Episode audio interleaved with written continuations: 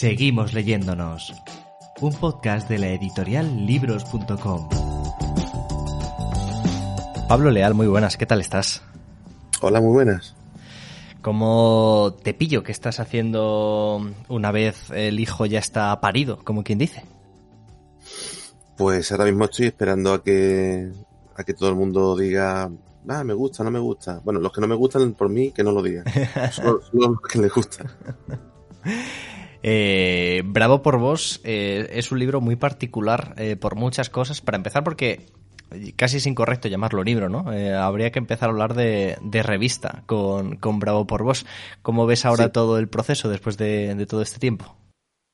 Pues, a ver, ha sido un caos. O sea, eh, para empezar el propio formato, porque claro, es replicar una revista, pero en formato libro, pero en realidad una revista, pero no es una revista porque no puedes arrancar las páginas como con póster y demás. O sea, es un libro y una revista. Mira, lo dejamos así y yo creo que está bien así. Que cada uno se quede con lo que más le guste, ¿no?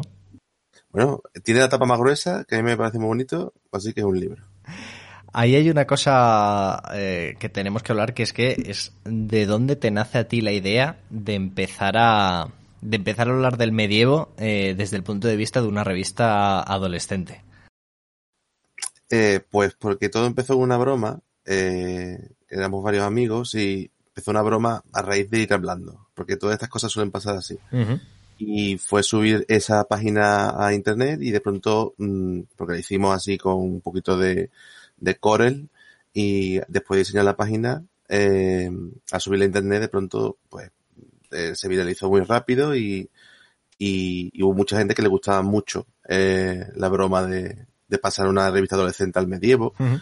y, se, y de hecho después hicimos más, hicimos más, ya después ya seguí yo, continué yo solo, pero eh, y se, se, hizo de otras épocas y tal, o sea, ya da mucho jugo a la historia para hacer esa, para hacer eso.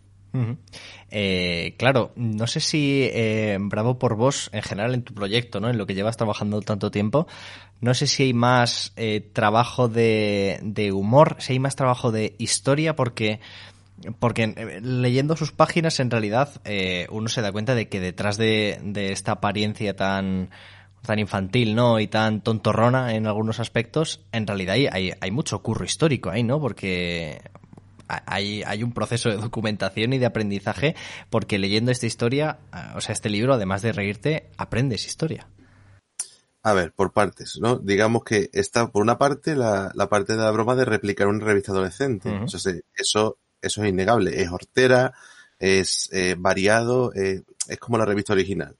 Y la revista original yo, pues en su momento yo ni la consumí nada, pero nada más que por verla, o sea, ya te hace gracia como tiene unas secciones muy, muy diferenciadas con su, con yo que sé, con gente famosa, con, con cotilleos y tal. Uh -huh. Eso por una parte. Pero claro, yo, a mí no me interesaba en su momento la original porque no me interesaba, yo qué sé, eh, los personajes que estaban en ese momento, yo qué sé, eh, los cantantes y tal. Pero si me hacen lo mismo con personajes históricos que son ultra famosos, claro, de toda la historia, y mm, lo hace de una manera desenfadada, y yo, que es que no tengo ni, ninguna necesidad de, de, ninguna necesidad ni obligación de, de, darle rigor histórico, lo hago a mi manera, porque esto al fin y al cabo es un libro de humor, no es de historia, uh -huh. eh, a mí me gusta más, a mí me entra más eh, empezar con un libro así de pronto y que te dice cosas que no son, que ni, no son ciertas ni el 50%, si, si, si, si, que no, es que todo aprovechando rumores y cosas, pero bueno, si tú quieres una, si de pronto te estoy hablando de, yo qué sé, eh, de los amantes de Teruel o te estoy hablando de cualquier mm, elemento histórico o leyenda, eh, de una manera desenfadada que después quieres profundizar, bueno, pues ya te vas a, una, a un sitio serio y ya te lo lees bien, pero uh -huh. yo te doy al menos la chispa. Uh -huh. Es como una puerta de entrada, ¿no? Para aprender de historia. Sí, Sí, sí, pero una puerta de entrada que tú dices, yo de, me gusta, voy a indagar un poco más, pero al principio te la voy a dar como un chiste. Oye, ¿y cómo es ese proceso creativo? ¿De dónde, ¿De dónde sacas, no sé si tiempo, ingenio, o de dónde sacas lo que sea para poder haber llenado tantas páginas de, de, de, de un humor no nada, nada habitual, por otro lado? Eso, esa pregunta también me la pregunto yo. De verdad, no te la puedo responder. Yo también me la pregunto. No sé cómo lo he conseguido, pero al final ya están las páginas hechas. Algunas con, con más humor, con menos humor, ya cada uno que lo decide, eso ya. pero yo he hecho lo posible y ya está terminado. Claro, porque no sé si te pasa a ti, pero yo tengo la sensación de que en, en general tendemos a hacer como al humor un poquito de menos dentro de la cultura, ¿no? Como si como si lo dramático fuese más importante de algún modo o, más difícil y, casi te diría que todo lo contrario, ¿no? Hacer humor es, es un ejercicio complicado. No, no, o sea, hay ejemplos, hay ejemplos muy conocidos en muchas áreas, o sea, por ejemplo, eh, es raro que consigas un premio, o sea, que den un premio de literatura o una, a una literatura desenfadada humorística. Eh, es muy raro que conocerás pocos premios que haya para el humor dedicados para el humor. No, películas de Oscar eh, de, de, humor hay muy pocas. Eh, mm, eso es muy raro, es muy, muy fácil hacer, hacer llorar, pero hacer reír, joder, eso ya es bastante más complicado. ¿Y por qué crees que, pasa esto? Porque a nadie le amarga un dulce, ¿no? Nadie, nadie rechaza los productos cómicos, pero pues ¿dónde se levanta esa barrera para que no sean reconocidos? Yo considero que el drama es prácticamente objetivo. O sea, salvo que seas una persona horrible, si tú ves una cosa que es dramática, en principio te produce un impacto, el, impacto dramático. O sea, cualquier cosa, que sea un incendio en un bosque o cosas así, joder, pues tienes que ser pirómano o responsable de ese incendio para que te guste eso. En principio es un drama. Ahora, humor no, cada uno tiene un tipo de humor y le gusta un tipo de chiste y un tipo de chiste que no, y debates así hay un montón. Mm. Hay gente que le gusta los chistes malos, los chistes verdes, los chistes no sé qué, chistes con más contenido, con menos contenido, yo qué sé. Ahí hay, hay una variedad muy, grande, es mucho más subjetivo. Mm. Y el, el Pablo Leal que no está enfundado en el traje de Abad, el Pablo Leal que deja un poco de lado eh, Bravo por vos, eh, tiene el humor eh, muy presente en su vida, consumes eh, mucho humor. Sí, la verdad es que sí. O sea, no me dedico profesionalmente al humor, pero me encanta. O sea, me encanta ver, yo qué sé, monólogos, podcasts. La verdad es que soy bastante consumista de humor. Es que soy consumista de humor y también consumista de historias. O sea, que, que en realidad la Bravo es como una mezcla de las dos cosas, pero... Y me ha salido más solo porque en realidad consumo de ambas cosas. Soy fan de las dos cosas y no me dedico a ninguna de las dos. ¿Y, qué, referentes tienes tú ahí en el mundo del humor? ¿A quién, ¿A quién le dirías, oye, mira, si te gusta un poco lo que has visto en Bravo, esta gente eh, te va a gustar lo que hace? Mm, es que, ay, es, me, es muy complicado, eh, porque me gusta cualquier tipo de humorista que, que le da un toquecito de crítica a cualquier cosa que hace o, mm. o, o incluso gente muy es que voy a poner, es que voy a decir Berto, Romero porque es el clásico, porque tiene un toque siempre, a veces pone humor inteligente, a veces humor guarro, y digamos que es un, que a mí, a mí personalmente es un personaje que me gusta mucho, pero es un clásico. eh, puedo decir también a Victoria Martín, que es una, una chica que, que critica de una manera muy mordaz eh, a, a influencer y tal. A mí me gusta mucho también, entonces hay como una variedad.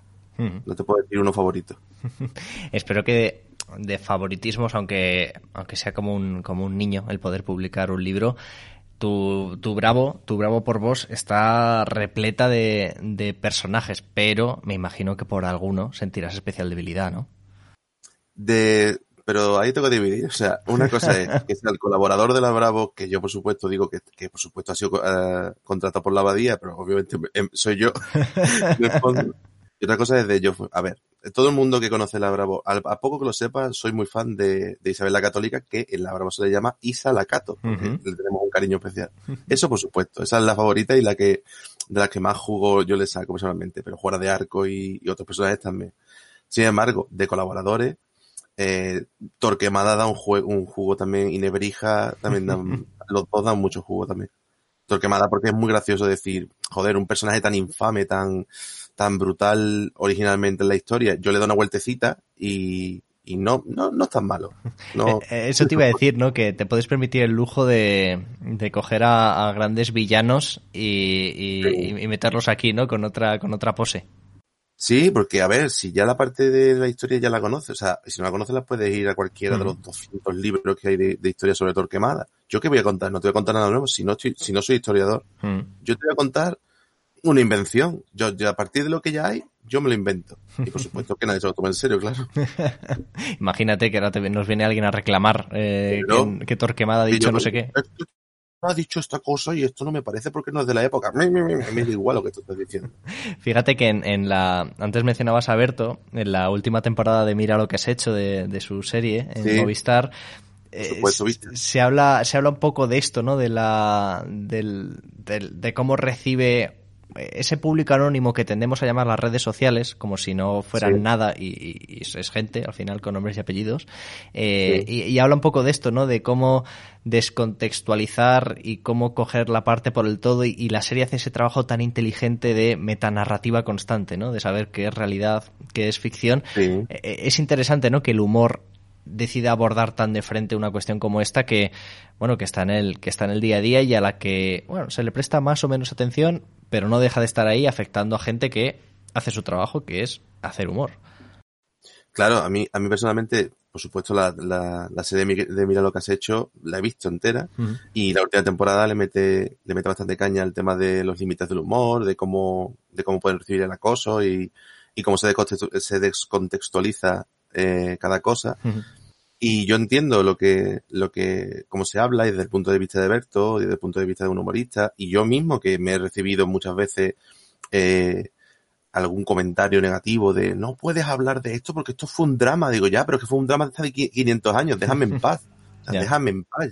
No, hay nadie que la afecte. Actualmente no hay nadie que la afecte, salvo que tú seas súper fan de tu árbol genealógico y consideres que, que, yo me haya mentido con un personaje famoso de tu época pues tú te sientas súper ofendido. Pero en mm. principio yo tengo, en principio tengo ese escudo de decir, no me van a denunciar, la verdad. No creo que me vaya a denunciar la persona afectada, salvo que resuciten. La Asociación de Defensores de Torquemada, ¿eh? Claro, o, yo qué sé, o la de Ana Bolena, o la de, yo qué sé, o de, cualquier personaje, o de toda la gente que, yo qué sé, no te puedo decir, de ser, de, persona, porque claro, yo me río de todo, me río de toda la parte del medievo, incluida la parte de la servidumbre, y la parte de la servidumbre pues tenía sus contras, pero mm.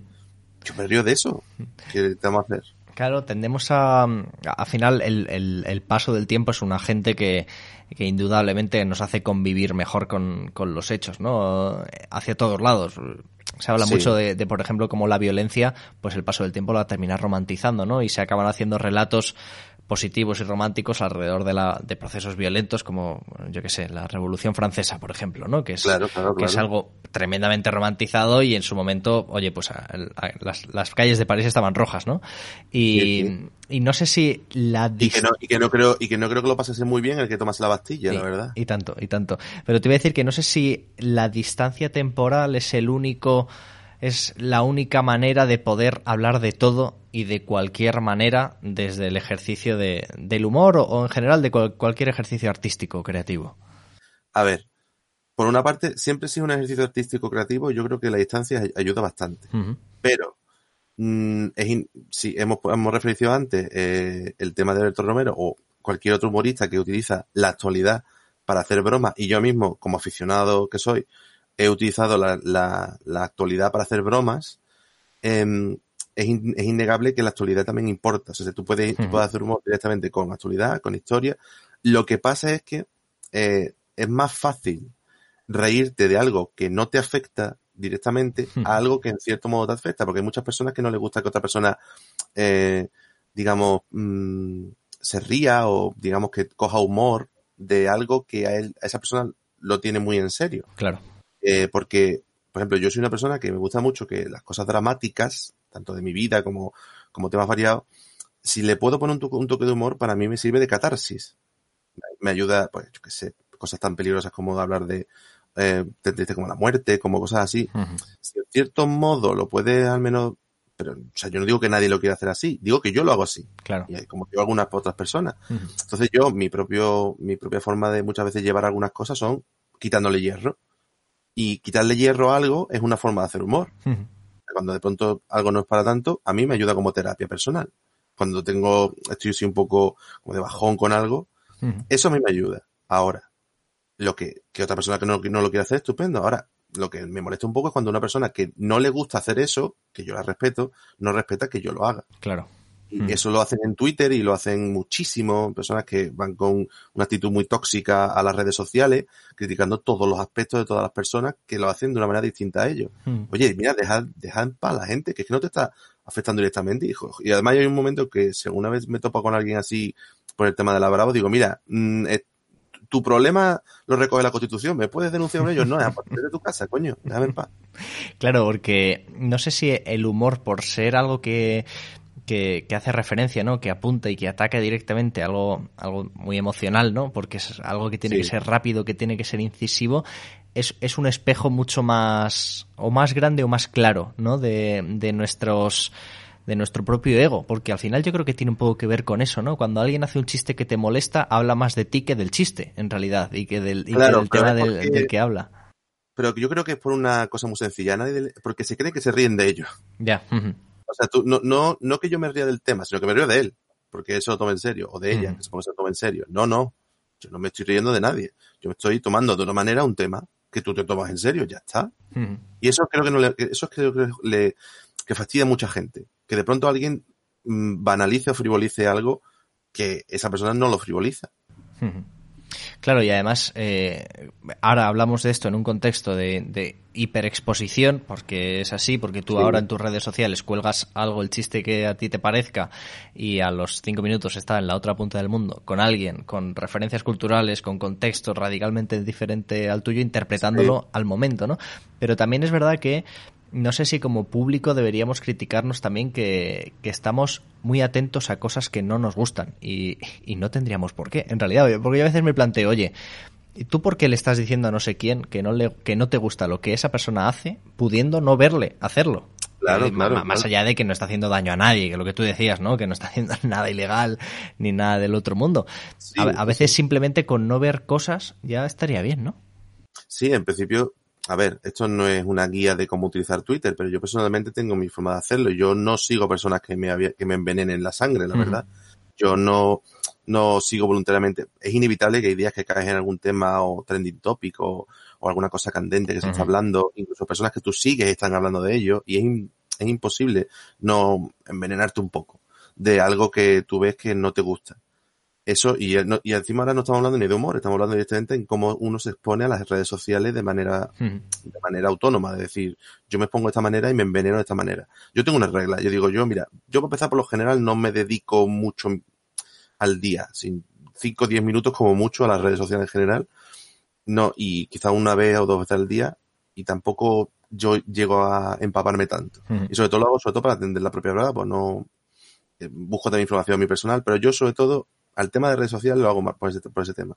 Y yo personalmente cuando digo, veo que hay mucho envenenamiento y me veo que ya he, leído cosas que no me gustan y tal, digo, pero si vamos a ver, si con darle al clic aquí, donde la, aquí, aquí hago clic, o en el móvil digo, pestaña, cerrar, venga, fuera, tomar viento. Ya está, y sigues con tu vida. no te envenenes, porque es que hay gente que está en contra de, de, tus ideales, o de tu propia forma de ser, o incluso, o eso, o que me pongo la piel de alguien que no le guste lo que yo, lo que yo haga. Bueno, pues no me leas, no pasa nada. Si es que tampoco, yo qué sé, vete para vete otro lado. No te vayas a envenenar, que es que hay muchas cosas en la vida interesantes. Esto me recuerda mucho a una como, el, como el libro de la Bravo, por supuesto. Esto me recuerda mucho a una viñeta cómica de, creo que era de XKCD, que, que, era una persona en la cama y otra en el ordenador y le dice la de la cama al ordenador, oye, pero no vienes a dormir y el otro le dice, lo siento, es que hay alguien equivocado en Internet. esta, esta actitud constante como de la necesidad de, no tanto de corregir, sino de hacer que el de enfrente asimile nuestra imagen y nuestro pensamiento y demás. Hay cierta, cierta tristeza en ver la bueno, la corrección de la diferencia, ¿no? Y al final, bueno, a veces con ignorar al de al que no te gusta, ya va bien yo, a, ver, ese chiste es muy bueno porque dice, trata a un tipo de persona, hmm. pero no trata a todos los, a todos los que responden en Twitter, porque hay personas simplemente que responden por el hecho de que esa persona en su vida no lo está pasando bien, por la razón que sea, y se desfoga en las redes. Eso es otro tema. Que es que hay gente que de pronto, hay muchos usuarios, yo me incluyo a veces que pienso, pero esta persona de verdad es así, ¿no? Realmente eh, puede que estemos viendo la peor, la peor versión de esa persona. Y básicamente utiliza eso como, como, yo qué sé, simplemente publica lo que, lo que tú un día malo le estás soltando a tu pareja o a algún amigo en privado, pues hay gente que lo suelta en público y, ahí es donde vienen las cosas. El problema es que eso se normalice y eso obviamente se ha normalizado en Twitter. Y digo Twitter porque es la red así como más, más obvia para este tipo de cosas, porque en Instagram, en Instagram no tanto.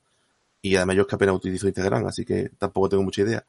Pero en Twitter es obvio. O sea, en Twitter la gente va Bueno, pues muy bien. Tú decides utilizar Twitter para desfogarte de esa manera. Pues muy bien. Yo no lo hago. Yo personalmente no, no tengo esa intención.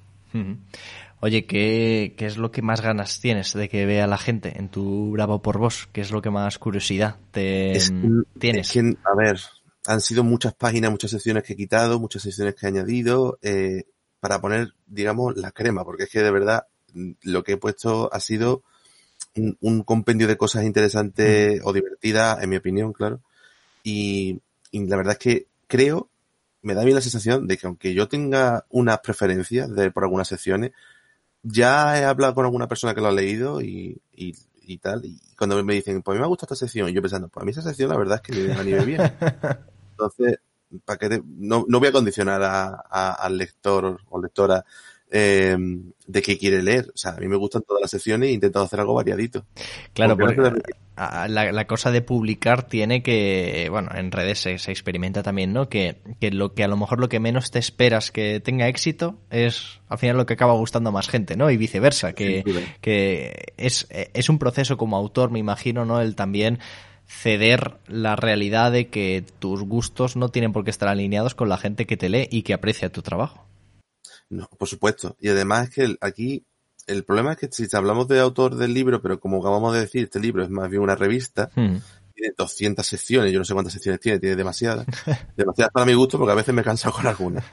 Em, entonces, claro, yo no te puedo decir, mira, yo lo que he hecho es una novela en la que tiene unos ciertos capítulos y te, estoy, te estoy conduciendo a una historia. No, no, no, no. Esto es una revista. Tienes muchas secciones. Si no te gusta una sección, te vas a otra.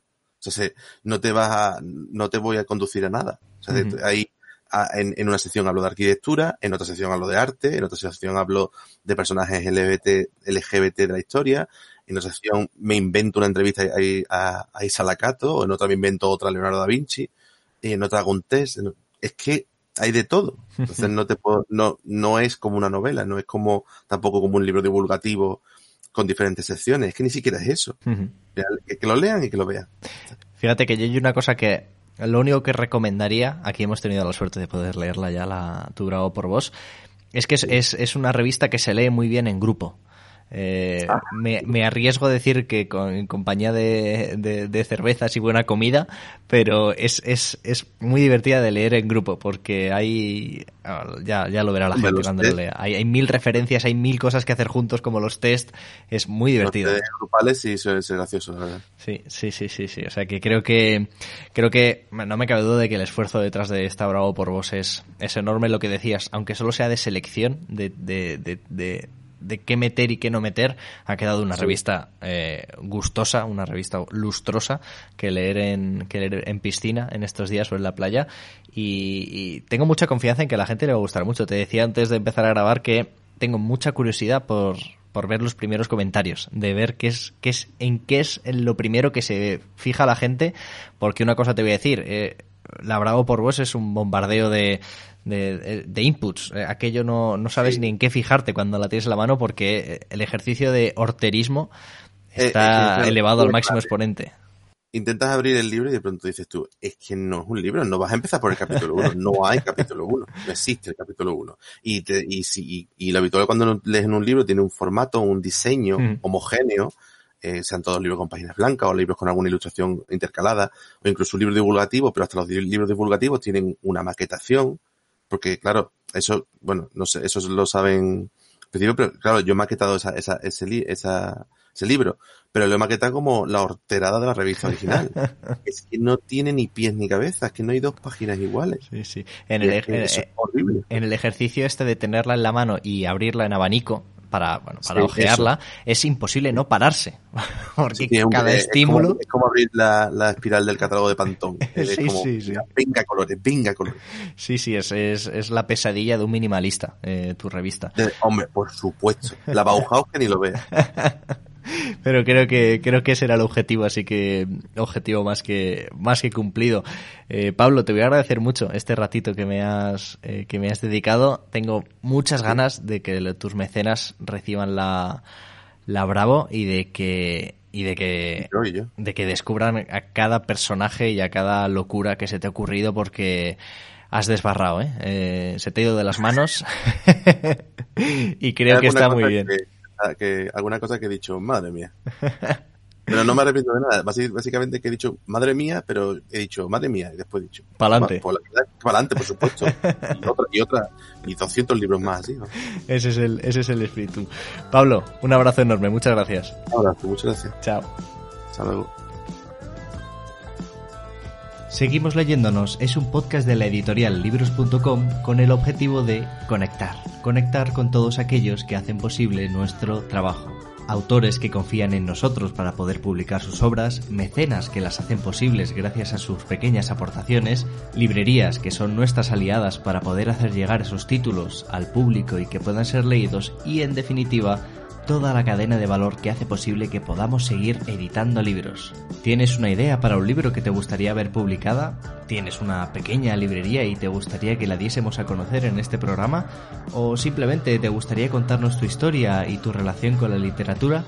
Ponte en contacto con nosotros. Nos encontrarás en las redes sociales como arroba libroscom y puedes entrar en contacto directamente conmigo a través de mi correo electrónico guillermo arroba libros.com. Nos seguimos escuchando, nos seguimos leyendo en el siguiente programa y gracias por creer en la cultura.